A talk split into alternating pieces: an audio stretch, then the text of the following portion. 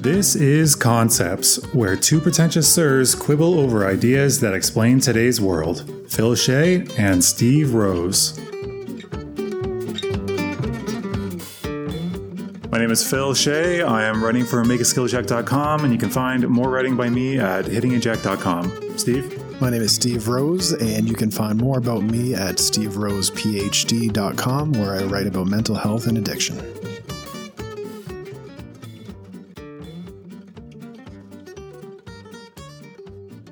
Welcome to Pros and Concepts. Welcome.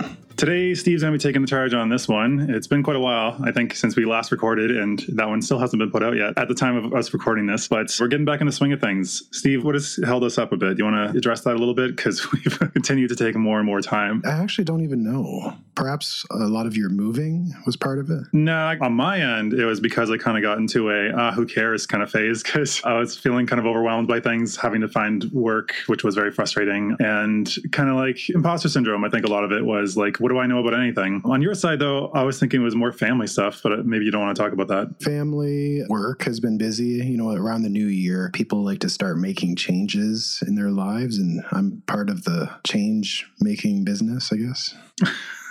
I suppose that's one way of putting it. One way of putting it, yeah. Yeah. Okay, so today we're going to be talking about third places, not to be confused with third spaces, which I kept saying them interchangeably because they kind of sound very similar in concept, but they're very different. Third space theory is actually to do with like post-colonial theory, and third places is something entirely different. What is it, Steve? Yeah, this is a sociological concept, so really within my wheelhouse. It's called third places, and it's a concept developed by urban sociologist Ray Oldenburg, and he defines the third place. Okay, so wait, give me the shorthand you just gave me. We should probably just give that so that we can keep it clear. You were saying, how do you remember the difference between place and space? Yeah, I guess I remember that it's third place by thinking of like bronze medallion. He got third place. And so we're going to have to keep that in mind. We keep mixing up the place and space. And so it's defined as a place of refuge other than the home or workplace where people can regularly visit and commune with friends, neighbors, coworkers, or strangers. So it's the third place because Ray Oldenburg, the developer of this concept, defines the first place as the home, the second place as work, and the third place as kind of these spaces of leisure, where you can kind of just relax, socialize with people, acquaintances. And so examples include cafes, coffee shops, bookstores, bars, hair salons, and we can't forget bowling alleys, which is a relevant example when we talk about Robert Putnam, who wrote a book actually called Bowling Alone, a classic sociological piece of work that focuses on the decline of bowling leagues as an example of how we are doing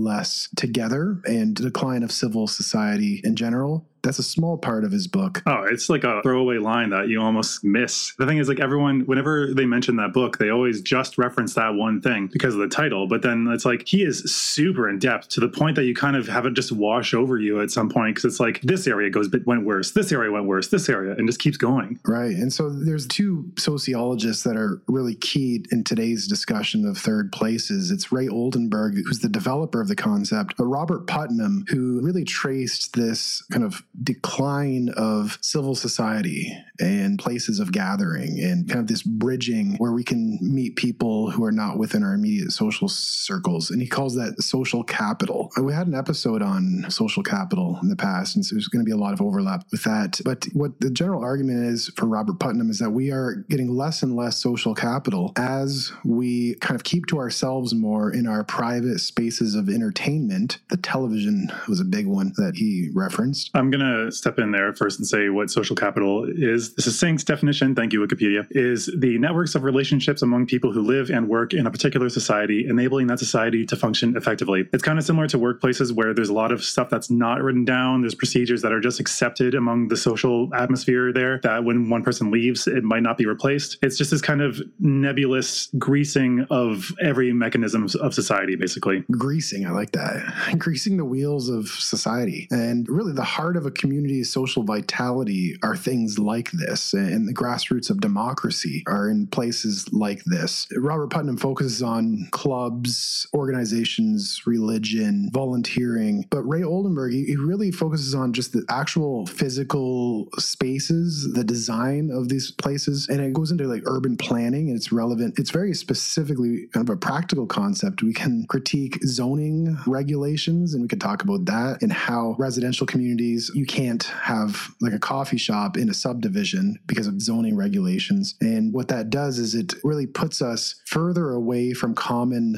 places of gathering, like coffee shops. Alienation, basically. Alienation, yeah. And so we all live in suburbs that are just single-family home, places where you have to take a car to get somewhere. And then when you go there, you're not like a regular. You're just popping into Starbucks to grab your coffee and leave. You don't really get to know your neighbors. You don't really get to know the people in your community. And it really becomes just an extra focus on work and home. And Robert Putnam talks about that, where our work has become really more of a focus for our extra social gathering. And we see that in the way we talk about work, and like, it's my family at work. And then if you get fired from your job, it's like you lose your family, and that's a real problem. Yeah, your family just ostracizes you. It's putting all of your eggs in one basket, really. That's a red flag from a lot of people that say, if a company says that you're like family, then you should run away, because they're probably going to try to abuse the emotional side to get you to do stuff. But like, okay, so this seems related to a bunch of things. Like, one, I can think about the history of how suburbs came up. Two, I think we could paint a picture of what it would be like to live in like a place that would be more desirable, because like right now it might not be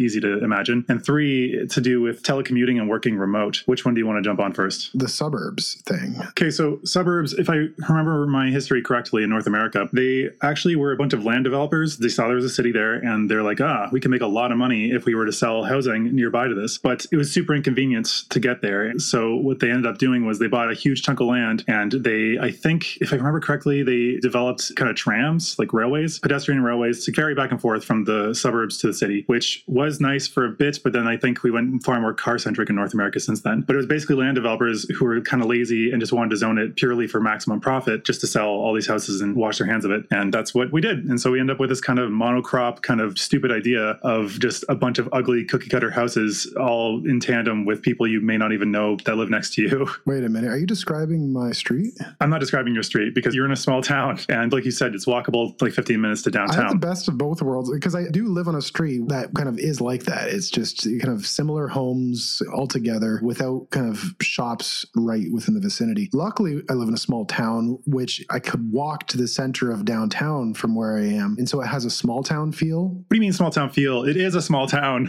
Right. It is a small town. It doesn't just feel like a small town. It is one. Yeah. So although it feels like I'm kind of in a suburb, I'm really not. I think the suburb you were referring to are things like around Toronto. Major cities, basically. Our audience is probably primarily American. Where I think like certain places, I think you were talking about Detroit recently, that there is literally no way to walk from where your relative lived to like a shop or something. You had to take a car. There is a way there, but there's a lot of spots around there where you wouldn't want to be walking, that's for sure. Yeah, like it's definitely car-centric. We've chosen cars over people a lot of the time. Detroit's like the primary example of car-centric city. Motor city. Well, I mean, it was a motor city, but the roads are not very good, I'll say that. But I've had people push back on the idea that like, okay, let's back it up first. The thing about cars being freedom, but I have to work up to that. Okay, so three things. One was the history. Second was, okay, so what these areas might look like would be like, you have a bakery across the street from your house, so maybe like a small strip of like a bakery, a greengrocer maybe, with selling fresh produce there, and maybe a cafe in a suburb, let's say, or like in an area. It would be mixed use. So like being in the city without the traffic and without all the noise, in your small town, you could have like a couple small shops there that would be frequented a lot. And if you think about it, the foot traffic would be better, especially if we have cities that are more walkable. You don't need a car to get around. You can just go to these places and support local businesses and have a nice environment where you can congregate with your friends at night. Even like a pub, for example, I guess would be nice. I was thinking about the restrictions. I think anything that would cause too much noise late at night would be annoying. Like a club, for example, would be a bad idea. Yeah, that's the thing about how America was developed. The kind of bar and pub culture is very different than in Europe. The impact it has on drunk driving is very real. Like if you have to drive from your suburb out to this bar out in the middle of a busy busy street and then you have to drive all the way back to your suburb, like people are going to still drink, and it's unfortunate, but yeah, the rates of drunk driving are going to be way up. The other problem though is that the way the laws are kind of set up is like you must take a cab or somebody must drive you, because if you drive, that's illegal obviously and should be. But then if you're drunk at all, depending on how visible it is, I guess, in public, they can charge you with public drunkenness. So it's like you have to pay some way to get home. So I don't know if like walkable cities will make that easier in general, because like as long as you're not belligerently drunk, I suppose that would be the line. But I guess that's the way of getting around it. Yeah. And that's one of the features actually Ray describes in an article called Our Vanishing Third Places, that walkability is a key feature of an ideal city where businesses are not just chain, but they're also independently owned primarily. And he describes a mysterious chemistry that emerges in these third places. You can't create it. You can set the conditions for it to arise. So there's kind of these ingredients that he describes. It has to be local, so somewhere where you can get to walking, ideally under 15 minutes. Walking or biking. Yep. And independently owned and arranged in a way where you're not just going into a cubicle. Like you can go into a booth versus like a cafe that has open table arrangements. They're very different. And so the space has to be conducive to chance encounters and kind of mixing of people. Standing tables seem like they'd be better for that, because then you have the chance of talking. Like I always found that difficult, the pub style of like talking to strangers, because they're all sitting at a table, and even if there's an empty chair, you're not just going to walk up and pull it out and be like, oh, hey, like, because you're intruding on the entire group as opposed to just speaking to one or two people who turn away from the group. Yeah, booths are super awkward for that. You can't walk up to a booth because everyone's staring at you. And it's interesting because I literally went to a local independently owned cafe over the weekend. And what happened there, I had a chance encounter with an old friend from high school, Ryan. Oh, that's who it was. Yeah. So these things do happen. And he came up to our table and it was not awkward. Like if it was a booth, it would perhaps be a little bit of a barrier where it's more like you want to wave and keep walking. But kind of the open environment encourages mixing. Now, why is this a good thing? We shouldn't be taking it for granted. Like we're talking about this as if it's a good thing. And some people might be saying, well, what if I want my privacy and I like living? I don't want people to bother me and I don't care about knowing my neighbors. But this is one of those things that I think in writing terms, it would be wants versus needs. Like say Shrek, for example, is the classic example a lot of people give. He wants to be left alone in the swamp. He wants to just be completely isolated, but he needs connection with people. He needs this deeper connection and meaning in his life with other people, because that's what gives life meaning. And I think that that's a trend that I think we all kind of want. Like I was talking to a friend about it, how I was saying at the gym, they kind of acknowledge me when I come and go. And I said I kind of find it annoying. But then I realized, like, as time's gone on, like, I keep seeing the regular people over and over again. So, like, I don't know their names. They might know mine because I check in. But it's a little bit nice, a little bit more social capital going on there. And I think there's just this tendency to think you just want to be left alone. And I mean, it depends on, like, your life situation. Obviously, if you're getting harassed a lot, probably don't want strangers talking to you. But in general, I think we want community. We're just so cut off from it at this point that we don't realize what it is or what it's like. We want to have, like, a group of people that, like, yeah, there can be gossip in small towns and stuff like that. But generally, when something good happens to you or somebody in the community, the entire community can celebrate and people will support one another when they need it. Like the thing that we've lost so long ago that, like, I think our parents' generation, the boomers, they are the ones that it kind of declined with. I don't know if I want to necessarily blame them, because we've talked a bit about that. We can touch on that in a bit about the relation to decadence. But in general, I think it's one of those things that, as I say, the richer you get, the more square footage you get per person, but the more alone you end up being. And like you can talk,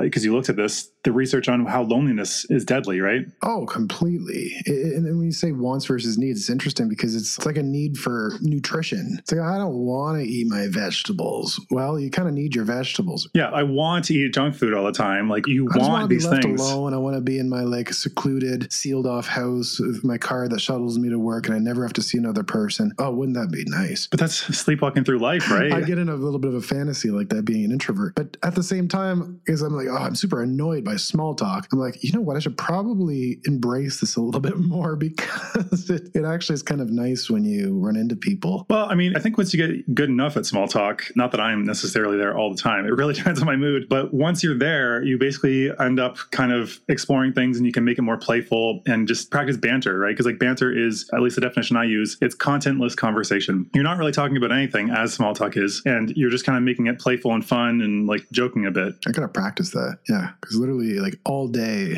I'm having deep conversations. Yeah, it's difficult to break out out of that mindset. Yeah, it's like, oh, nice to meet you. So what's the deepest problem in your life right now? And let's talk about that. It goes right. Tell me what's eating your soul lately. Yeah, like literally one after another. So I'm like, small talk, who needs that? But we apparently need it because loneliness is deadly, as you said. And I want to reference the Harvard Grant study. It's actually a 75-year long longitudinal study, 75 years. It's still going, isn't it? It ended in 2014, I believe. Oh, the last I heard, they were still following like the grandchildren of the people that started it. But I think there's different iterations where they may be following up. I don't know too much about it. But they've followed a generation of people for 75 years and collected data on what really makes them the most happy, really. And they've correlated a ton of variables in terms of health, fitness, finances, exercise, smoking. And people always say smoking's obviously bad for your health. But guess what the Grant study determined is just as bad for your health, Tell me. If not worse. Tell me. I need to know. You already know. Loneliness. Yeah, I think it was worse than one pack a day, right? Right. Loneliness is deadlier than smoking. How do you quantify it? I always wonder about that. Like loneliness, like one pack a day is equivalent to what degree of loneliness? I wonder. Self-reported studies, like do you feel lonely or not? Because it is a bit more of a binary, like, or you could say how often do you feel lonely? And then you can quantify it, I think, with other questions like if you had a really bad day and you needed to talk to somebody, how many people could you turn to? And I think in America, I think the studies for that particular question was quite depressing. It was as depressing as the if you had a financial shock, how likely would you be able to cushion a $500 expense? And both of those were like quite low. And a lot of people said they couldn't do it or they had one or nobody to talk to. I think one made a huge difference, but more than one obviously is better. Yeah. Yeah. Loneliness kills. It's on the rise. Deaths of despair, right? Yeah. Deaths of despair. There's a ton of like content coming out, like YouTube channels of people making videos about having no friends. It's very real. Oh, really? Yeah. There's a whole genre of content on the I have no friends. And they're not doing it like in terms of necessarily complaining. They're actually like, if you're curious about what it's like to have no friends, this is my experience. And like people actually talk about having no friends. And I talk to a lot of people that have no friends. In my line of work, it's not uncommon. Remind us what that is, given that people may not have been listening to us all along. I do counseling. He's a counselor specializing in addiction, right? Yes. And in more of my work in the crisis type calls, rather than kind of ongoing clients, people pop up quite frequently that have really no friends or perhaps even no family. And they live in a very, very isolated way. But that's often, you can see that among older people. But increasingly, it's becoming common among young people. This reminds me of how, like, when you and I talk about, in general, if you're a counselor, I think your perception of society is going to be a metric of the lowest people in terms of emotional stuff and those that can afford counseling. It's going to be a selection bias. Not saying that you have it like super, super bad, but it's just, this makes sense now that I think about it. Because when we talk about how I'm for remote work, and to me, I think that the time and expense saved in having to commute to work could be spent on recreating third places. Because like you're saying people are lonely. And I think this goes back to what we were talking about, how work has, since the loss of third places and the more isolation we have, work has come to fill all of our social needs. And that seems ridiculous. I've had people argue stuff like, oh, people find their spouses at work. It's like, yeah, but people also get fired for harassment at work or get harassed out of their job. So is that really the place we want to be picking up? Like maybe it's not the best place to matchmake or have all your social needs filled. No, completely. Yeah. And you see this complete movement in workplace culture of like, we're a family. And like, it's just, as we said before, should we be putting all of our social eggs in one basket and then tying it to our finances? Not necessarily. Oof, yeah. And then if you say you make a social gaffe, then you lose your finances and your, in the States, probably your health insurance as well. Like just everything. It's just, it's insane. Like you're so tied to the job. And while this does benefit the industrialists, the capitalists who are owning these jobs, that's kind of why they do it. Like they even say stuff like, we can't forgive student debt or like reduce student debt because that's one of our best recruiting tools, said somebody in the military. I forget. I think it was a general. And it's like, yeah, that's not a good thing. You know,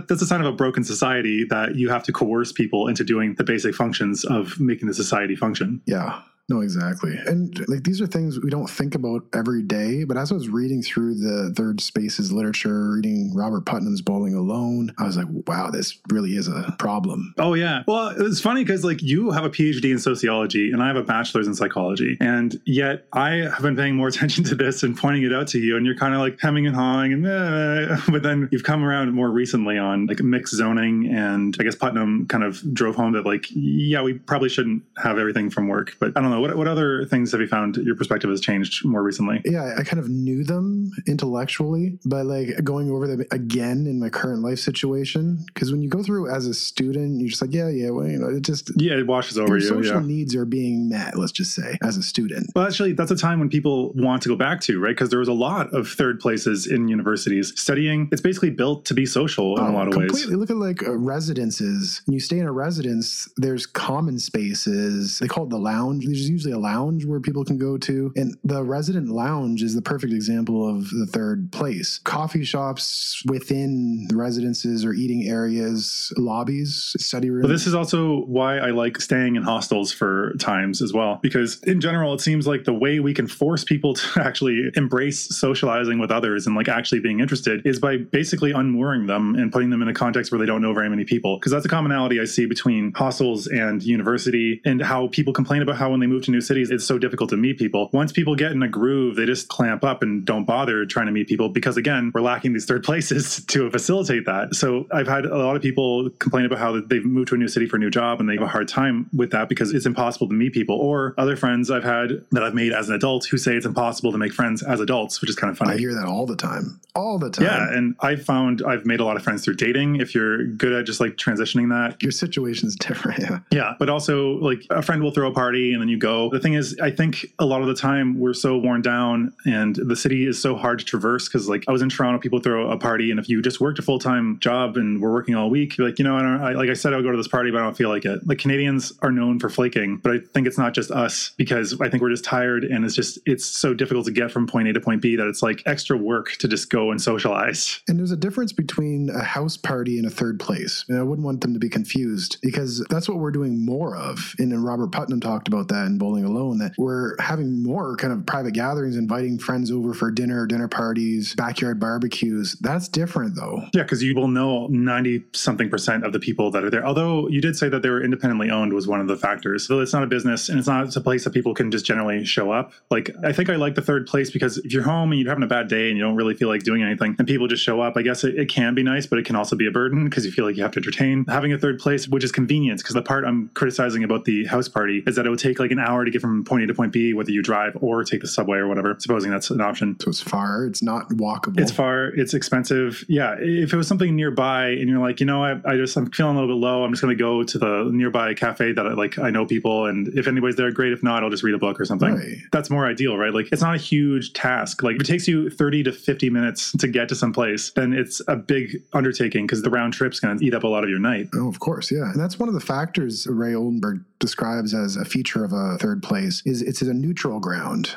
So the occupants have... Sorry, is that Ray Oldenburg or is that Pete Myers? Pete Myers actually summarizes Ray Oldenburg's theory in his book, Going Home. And there's various features we can go over, but the first one being a neutral ground where there's little to no obligation to be there. So you're not tied to it. You can pop in, pop out. So it's a house party, there's an obligation if you say yes. And it's very scheduled. Yeah, and then if you don't show up and everyone doesn't show up, like I've been to a few where it's like 20 people said yes and then there's 5 people there. Real downer, yeah. That feature doesn't meet another feature, a leveler, meaning no matter your status or importance in society, anyone can go there. House party, you have to be invited. It's going to be people like you. That actually was something, and this ties in again to my like unmoored and unsupported. When I was living in China, it was like that. It was a lot of the expat events, the expatriates, any of us that were there, we were kind of a small community because like we were in Beijing and there's a lot of people there. Like I think including undocumented people, it's about the population of Canada in one city. But there's probably only a couple thousand foreigners. So when somebody would throw an event, a lot of us would show up and some of them would be like interpreters or people that are dealing with like super high level CEOs and stuff. And then there's people like me who are just English teachers there and we're all intermingling and it's not really that important to your jobs because there's just more people to talk to finally because it's so difficult to speak to the locals. Yeah, that encourages what Robert Putnam calls a bridging social capital. There's two different types. There's bonding and bridging. The bonding is like you're getting deep ties with your family because you're inviting them over for a lot of barbecues and dinners. But the bridging social capital is what you're describing describing there, it's a mixing between different demographics. And that's an important feature for third place so that we're not kind of siloed off in our demographic enclaves, which then we start to not know each other, not trust each other, and then we get political polarization and the whole rest of it. So, I mean, I'm excited to be in a place, near a place, because I am a nomad, obviously, for a lot of my life at this point, partially by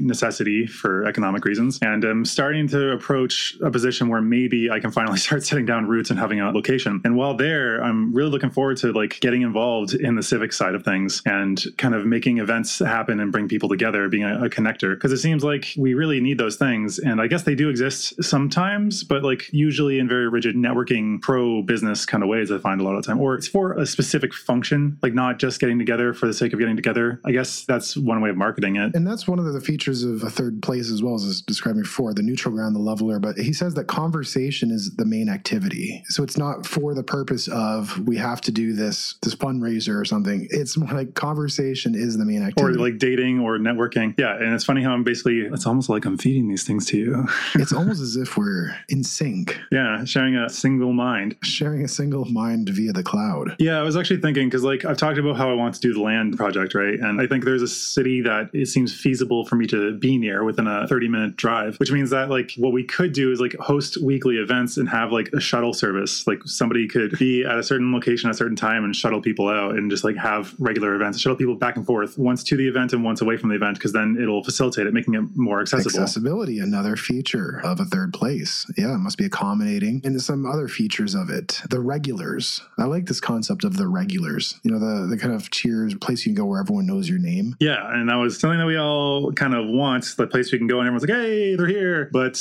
I think a lot of us have never had that, I think, unless you were the charismatic person that everyone is the linchpin around, like in Community, Jeff would be that character. Unless you are that person, you probably don't have a lot of places where showing up is like, hey, they're here kind of thing. Yeah. Or if you're not there, people notice. Right. Yeah. This actually is something that reminded me vaguely, because the lack of that, yeah, if something happens and like, I think they were talking about like, if you fell in the tub, somebody would notice that you didn't show up that week. But that's similar to, this is a random thought, that living in the countryside, you're more likely to die from accidental death than in the city, partially because of, I think, being discovered and partially because of accessibility to healthcare. Right. So it's kind of something similar, because like, even if you live in a city, but you're just going first and second places, your work and your home, then if you don't show up to work, people will notice. But if you fall or something happens on a Friday, then maybe they'll notice, maybe they won't, depending on your job. Yeah. Yeah. So having a place where you are a regular, people ask when you haven't been there for a while. But there's no obligation to be there every time. This was kind of casual in that way. Yeah. I mean, like if you consistently don't show up, like my dad has stuff like that around town. Like there was steak night and then there's like happy hour and a bunch of stuff that like it sounds so like of a different generation, because it is, but they have happy hour at like one of the local farmers where a bunch of the guys just show up and talk and drink. So it's this, he's got third places here. Yeah. Yeah. There was quite a bit in like the lodges in America. Yeah, I mean, we should finish the overall profiles of a third place, but like there are things from Putnam I want to talk about. Yeah, so other features, low profile, they're characteristically wholesome. I don't know how that's related to a low profile, but okay. It has a homey feel. They're saying it's not snobby or pretentious and accepts all individuals. So that's kind of the accommodating piece there. You don't have to know certain rules of etiquette and politeness, which would be class exclusion or something like that. Right, yeah. Kind of like the thing I was saying about China or Beijing. Right.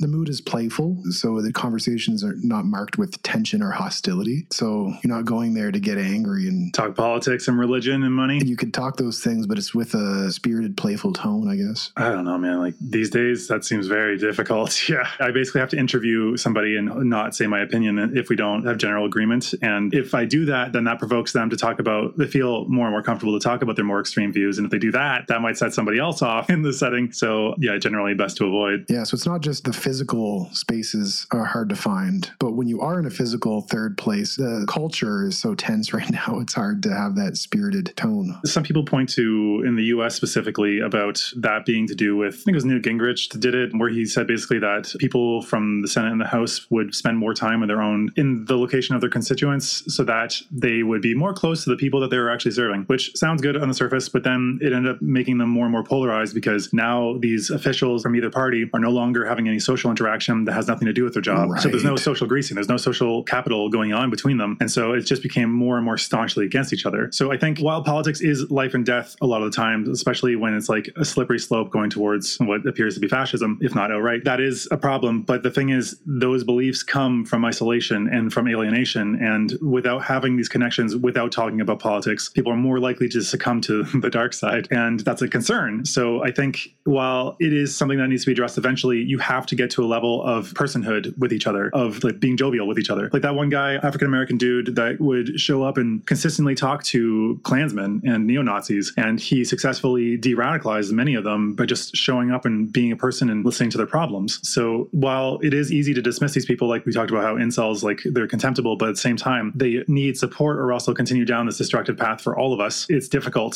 to see them as people, just like they don't see, the incels specifically don't see women as people. And that is contemptible, but we need to find a way to de-radicalize these elements or else we're going to implode. Oh, for sure. Yeah, so much of this conversation reminds me of the spirit of David Brooks and his call for community. And I think that's why I like David Brooks is, although he has more conservative views and economic ones that are aligned with conservatism, his social politics are very much in line with Robert Putnam and Ray Oldenburg. The thing is, he's what would be seen as probably a more reasonable conservative. He's a bit elitist and a bit like looks down his nose at like ivory tower or progressive people, it seems, just making up stories in his head. But I think like the Democrats in the States are basically what used to be reasonable Republicans at this point. So they're all on the right. I mean, it'd be nice if we could shift more to the left in general, or at least away from the extreme right. That would be a gift. But I don't remember. I'm not going to endorse or condemn David Brooks. It's been a bit since I've actually read his books or anything. I watch him weekly on the PBS NewsHour, so I have a good feel of his current beliefs, not his old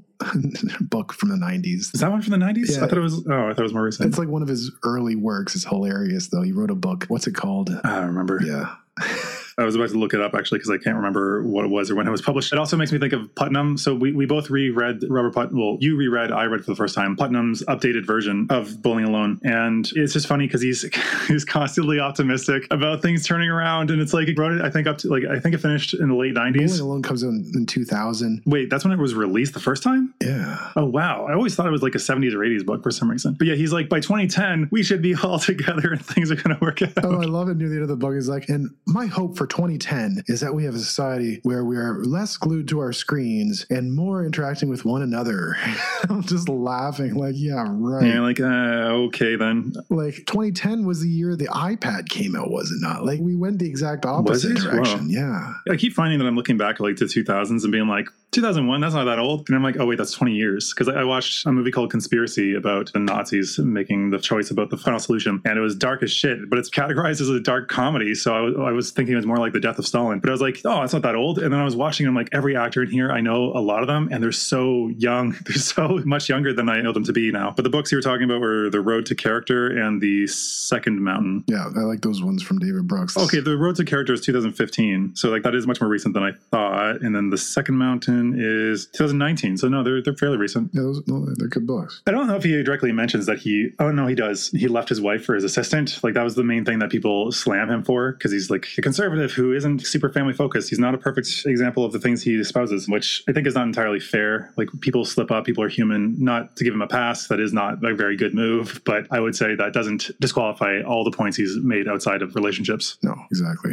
The book that we're talking about is not The Road to Character or Second Mountain. It's a different one. I can't find it. Okay. So the last thing we wanted to talk about here is the mood is playful. And then finally, the last element is a home away from home. So in that means that you feel it's like the same thing we're talking about. It's like the same as saying that it was characteristically wholesome. It's a place where you feel rooted in the space and gain spiritual regeneration by spending time there. So like being there is a fulfilling act in itself. Just being around people, sharing a drink, having a laugh, connecting with people and not judging or anything like that. It's welcoming and people know you and you enjoy just being there. Yeah, the home away from home not being your work. Yeah, that I think is very precarious because like people get a lot of shit for that. Like in terms of like they have a Christmas party or something and get a little too drunk and say some shit that ends up coming back to bite them, or they email something that is a joke, a tongue-in-cheek joke, but then it ends up being brought up to HR and they get fired for it. Like there's all this stuff. It's just constant betrayal, like because it's a professional setting, yet they're trying to tell you it's a home away from home or like this is your family, but then they stab you in the back, and it's like that just constantly destroys morale. Of course, that's a very real problem.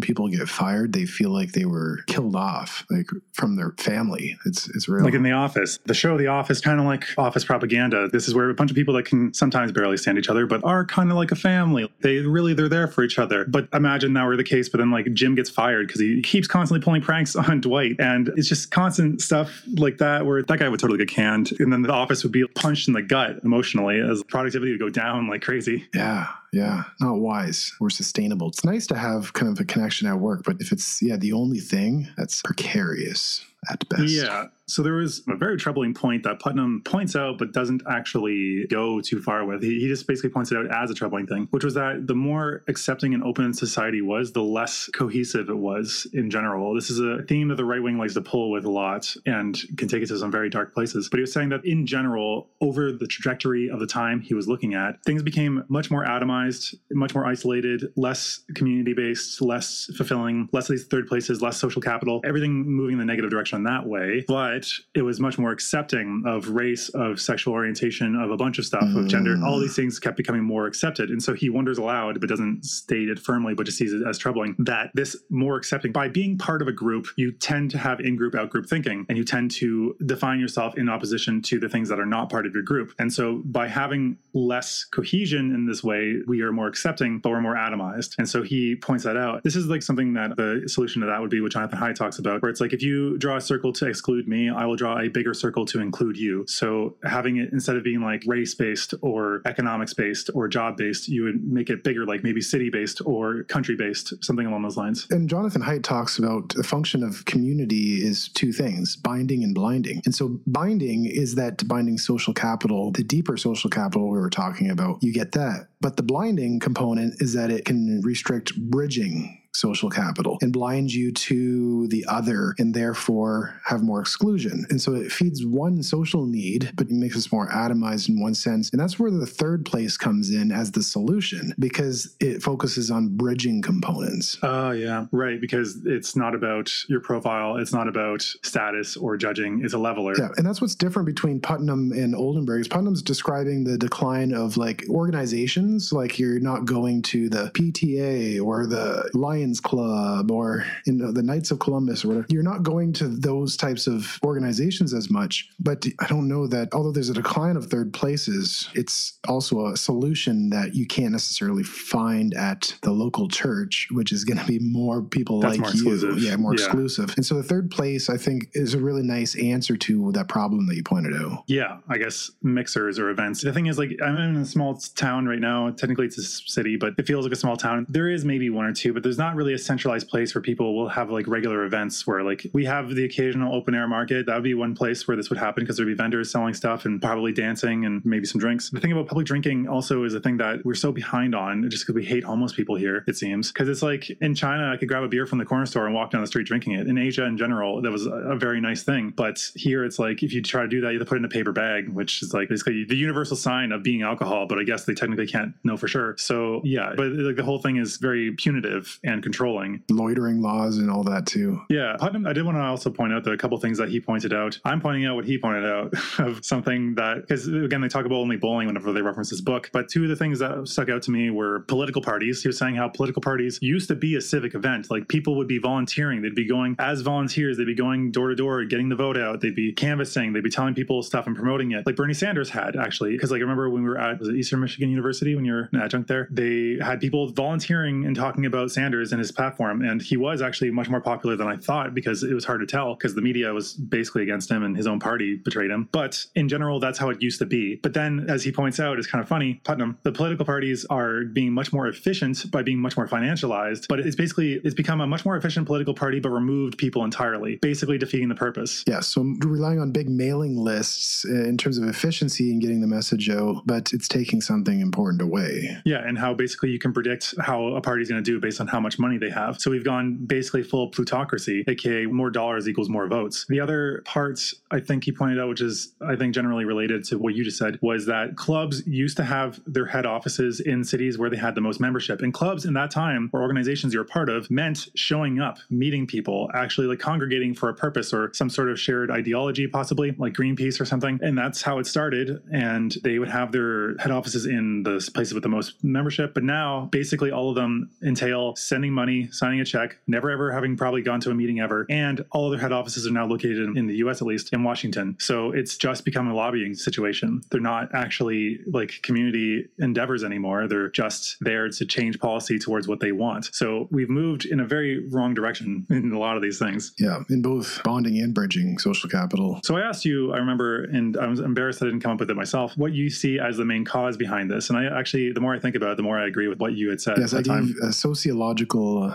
diagnosis, I guess you can say. And what was that? It was that it seems like a natural cycle of decadence. Because like we were talking about how the country in the West, at least, or America maybe specifically, but I think a lot of the countries that came out ahead after World War II ended up doing really, really well because of the boom that the war ended up creating. And then they kind of took that for granted that this infinite growth forever would just be around. And as such, they started taking less long-term views and just kept doing more and more selfish and greedy approaches to things. And then they got more affluent. And like I pointed out earlier, the more affluent you are, the more floor space you have, but the more lonely you are. And we kept degrading these things more and more. Like talking to my dad, like me, I've had to function through life by associations of trust and believing in people and actually having to just take their word on it, not contractualizing things. Whereas with the boomers generation, he actually pointed out that there's been an increase in lawyers and contractualizing everything because you can't trust anybody. And listening to my dad talk about stuff, he's like, people are going to betray you. You need to get it in the contract. You need to get it in writing because if they just do anything, then you're going to be screwed. And anytime I've ever listened to that, it has undercut my relations with these people and endeavors and has basically become a self-fulfilling prophecy that not trusting them made them less trustworthy and made them trust me less. So I think that that's not just him. I think that's a common trend of that time. Why? I think maybe because institutions seem to help a certain group a lot more and the people they had to worry about were others who were trying to take from them. Whereas now it's like the institutions are failing, like I feel have failed me a lot of the time. So I've had to rely on individuals on a person by person basis and I can't rely on an institution to support me. So I kind of have to do this more impromptu faith-based, trust-based relationships. Yeah. And so as the thriving grassroots civil society Putnam talks about really starts first turn of the 20th century. And it's coming out of difficult times where people were highly class segregated and kind of the Industrial Revolution of the kind of the grit and the dirtiness of the urban spaces. It was really not a nice time before the turn of the century. So there's some growth there. And then right in the middle of the 20th century, there's a second boom, which happens after the post-war, the First and Second World Wars.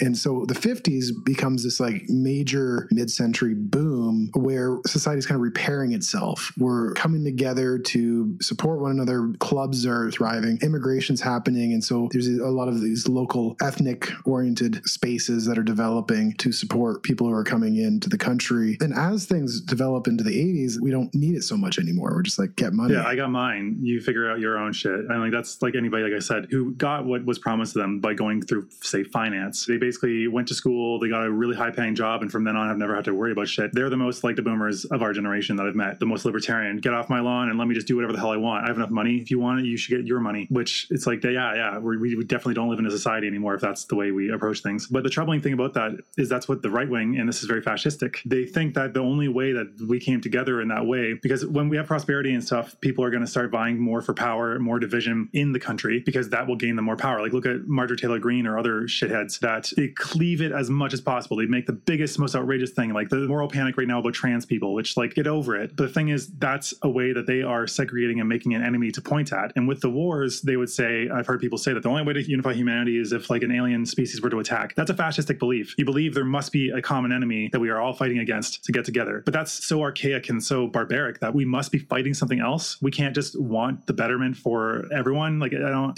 Yeah. You could bind people pretty fast by having a common enemy. The question is, do we need the common enemy? And you're saying, hopefully, no, we can just. No, I'm saying we don't at all. Yeah. But there are certain subtypes of personalities, I think, the more authoritarian subtypes that tend to be gravitating towards this. Because, like, things are not working out for me because basically the right wing has broken the system so much to favor the rich and powerful. But then they're also saying, like, look, things are bad for you, but it's those foreigners, those trans people that are not you that are at fault. And it's like, how the fuck are these disempowered people so powerful that they're threatening your whole situation? It makes no goddamn sense, but it's enticing because these people are looking to a strong man to figure things out. And if you think about it, like I've thought about this when I had like a kind of existential crisis about AI, that it's scary and it's fast and it's hard to predict where things are going. And I can see it. I was just more using it to relate to the right wing, although I really still don't like the idea. But having somebody step up and say, I understand all this. I have figured all this out. This is the solution and we're going to move in that direction. Everyone get behind me. It's appealing. Yeah, because it's it's like you don't have to think. The solution is just being handed to you, and that's hypnotic to a lot of people. Yeah. And so rather than having a common enemy, hopefully we can do it through shared values, and perhaps shared values like the ones we're talking about here. Well, the other problem is that the right-wing mentality tends to be very hierarchical. The hierarchy is here forever and will never go away. And anybody that says they want to get rid of the hierarchy is merely saying that they want to shuffle the deck and take the top and put them at the bottom. And the people at the top are just like, well, shit, like I don't want to be treated the way I treat everybody else, so I better lock this down. And that's pretty much the problem with the shared values, is like that fundamental core value that everything is always hierarchical. It's hard to get around. Like, how do you get around that if that's what people believe? That people inherently want to like enslave you if they had the option. Like, they're not going to come around very easily. Finally, there's a lot we didn't cover for third place as we're running out of time, but the car has freedom. What do you think about that? Yeah, there's a freedom component to it. The free way, I guess it has the name in it. Yeah, but Nazis are also socialist in name, or the Congo is democratic in name, and so is North Korea. Well, without a car, I would have dramatically less freedom. Why would that be, though? That's not the core problem, though. The core problem is that we've designed our cities in ways that require us to have cars to be free. Not even our cities, all of our settlements, basically. Like, I live in a small town, you do too. Like, I guess yours is small enough you can walk, but if you want to get, say, something that isn't immediately available, you have to drive at least a half hour probably, right? Mm-hmm. And I see the cars as actually a ball and chain. Like, it's a multi-multi-thousand-dollar product that is depreciating in value, that is not really an asset because it just keeps going down and down in value, and it's just a money sink that pushes poison into the air, or was constructed with basically slave labor from like the components to make batteries. And also, you need to have it to show your age sometimes for some places, a lot of places. You need to have that. Like, the fact that it's a requirement means it's not freedom to me. Well, like, yeah, it gives you kind of access, but is it real freedom? Well, yeah, because like if we had a better system, you would have access without a car. The car, yeah, you know exactly. Yeah, there's an example I want to bring up before we go. It's Copenhagen. Copenhagen was a city that actually was, I think, very similar to North America in their car centrism, and they decided, I think in the 70s, late 60s, early 70s, I think they decided they were going to make it more, they were calling it pedestrianizing. So they made it that there was no cars downtown at all. They made it so it was all walking streets. And the thing is, like, a lot of people that love Europe and think how great Europe is because it's got a lot of walking streets, because the way that the city was structured was way before cars were even a thought. And people are like, oh, that's great, but we couldn't do it here. Copenhagen is exactly the example of how that's not true. North America, especially the US, was very much railways and getting around that way before. And then they just basically tore all that up and made a bunch of ugly, shitty highways that just keep eating money that way. And people always talk about how we can't invest in infrastructure because it's too expensive. It's just going to lose money. How much do you think maintaining roads costs? And how much money is that actually getting us in comparison? And like, yeah, okay, we're wasting tons of money on cars and on fuel, on the maintenance of these roads, but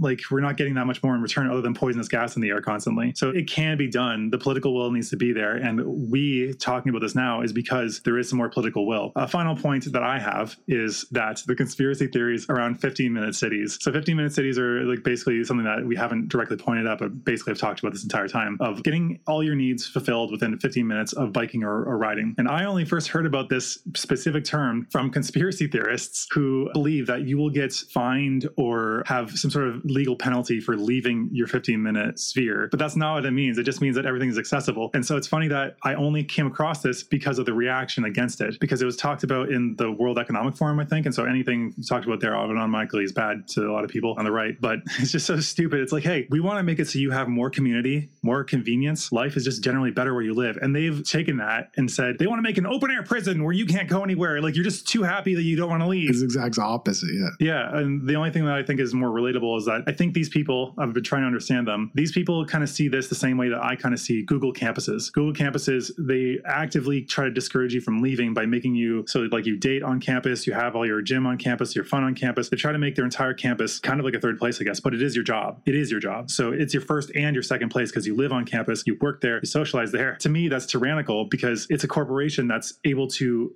see everything you're doing, especially through algorithms and like monitoring, and try to dissuade you from leaving. That's a problem. It is. But here's the problem. People see cities in the same way. Simultaneously, these people seem to think that the government is utterly inefficient, but also capable of doing the same thing that Google is doing. Like they just don't want you to leave. They want everything to be in the city. It's tyrannical. And it's like, where do you see the cleft between these things? Yeah, it's ironic. How are they different though? Because they're both trying to make it so you're happy in the place you are and you don't need to leave. Yeah, you lose your job. You not only lose your work family, but you lose your actual home. That's a good point. Yeah.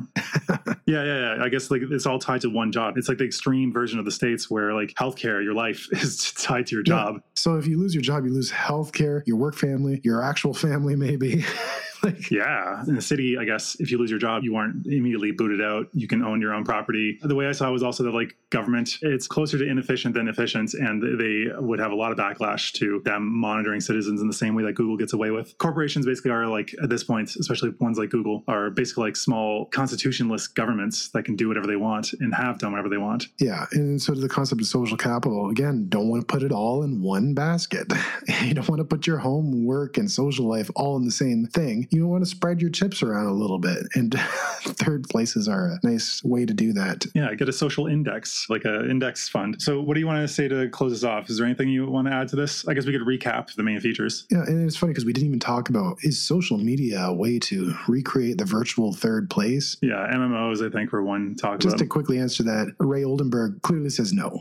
And it's virtual for a reason. Virtual means it's like it. It's not actually it. And so he's saying no, virtual spaces are not a replacement. What I think is that they could facilitate actual third place gatherings, though, because if you go on something like meetup.com, you can actually find different gatherings. And so they can be a tool that is used to connect people, but not necessarily a full replacement. It could be a substitute replacement. Maybe it's better than nothing to have, like, be a part of a group online. That I think the issue too is that, like, when it comes to, say, a Zoom meeting, for one, there's lag. So if someone starts speaking, like, the latency becomes an issue because someone starts speaking, the other ones didn't hear it and they start speaking. So they keep having this, like, false starts on both sides. As well, everyone in that meeting hears you. And I think if you wanted to make it more social, I've thought about, like, a fun experiment where it's, for one, you'd have to be able to make it so that multiple people could possibly speak over each other, or, like, the latency is so low that it wouldn't be an issue. But then the other feature is you can, like, create a sidebar where you can very low volume hear that the other people are talking, but then you can talk and they can hear you at very low volume elsewhere. So it's kind of like you're in the same room, but, like, you've kind of brought you and one or two or whoever, a small group of people, away from the main group. They're talking about something big, and then you have an idea, so you bring some person aside and start whispering to them, like in a meeting. Like, yeah. I kind of like that idea. Maybe not for professional context, but more for social ones, perhaps. Maybe the metaverse will do that, where you can, like, walk around with our avatars, and then you can, like, kind of be walking further away and the volume goes down. Maybe. I think that's going to die in the vine. The tech's not there yet, and I don't think people are really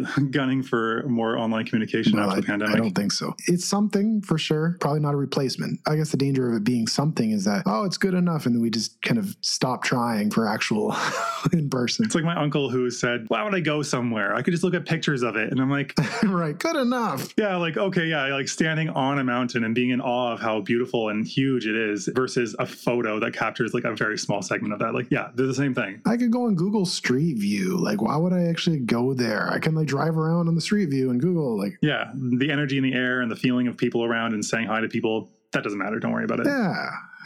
So I just want to, like, recap. The main features of a third place are that it's neutral ground. It's a leveler. So, like, everyone's on the same level. Conversation is the main activity that you're having to go there for. It's accessible and accommodating, meaning that it provides for the wants of the people that go there. They feel fulfilled. There are regulars. It's low profile and not snobby or pretentious. The mood is generally playful, and it's like a home away from home. There's no obligation to be there. You're there by choice. Yeah. And I want to say a quote by Ray Oldenburg, who summarizes it quite nicely. He says, what suburbia cries for are the means for people to gather easily, inexpensively, regularly, and pleasurably. A place on the corner, real-life alternatives to television. And Ray himself actually did this, and he turned his garage into a bar because living in kind of a suburbia environment, he created his own third place, actually. And he operated this even throughout the pandemic until he died, actually. It's back in November. Oh, wow. I wonder, well, one, in Canada, it'd be hard to do that because you need a liquor license. But I wonder if, like, I remember in university, there was a way to get around that where they'd have a keg party. You're not going to buy beer. You're either donating money to the house for maintenance and stuff, or you're buying a cup. You're not buying the beer. The beer gets in the cup repeatedly, but you're buying the cup. Right. That's the way, because, like, you can't make money from selling alcohol. So I'm wondering if maybe that's an alternative. I've considered it. I don't think he actually was selling it. I think he was just being a really good host. He says in some interviews. Oh, just having people over and drinking. Just, like, invite people and family. Other people around the street. Like, he was just kind of a place where people can pop in, and he would just be a host, actually. So pretty interesting. And he never gave up on it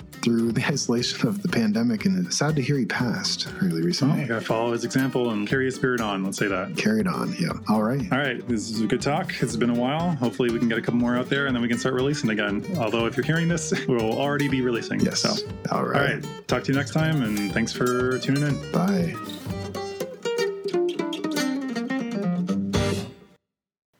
Dust off the old pop filter.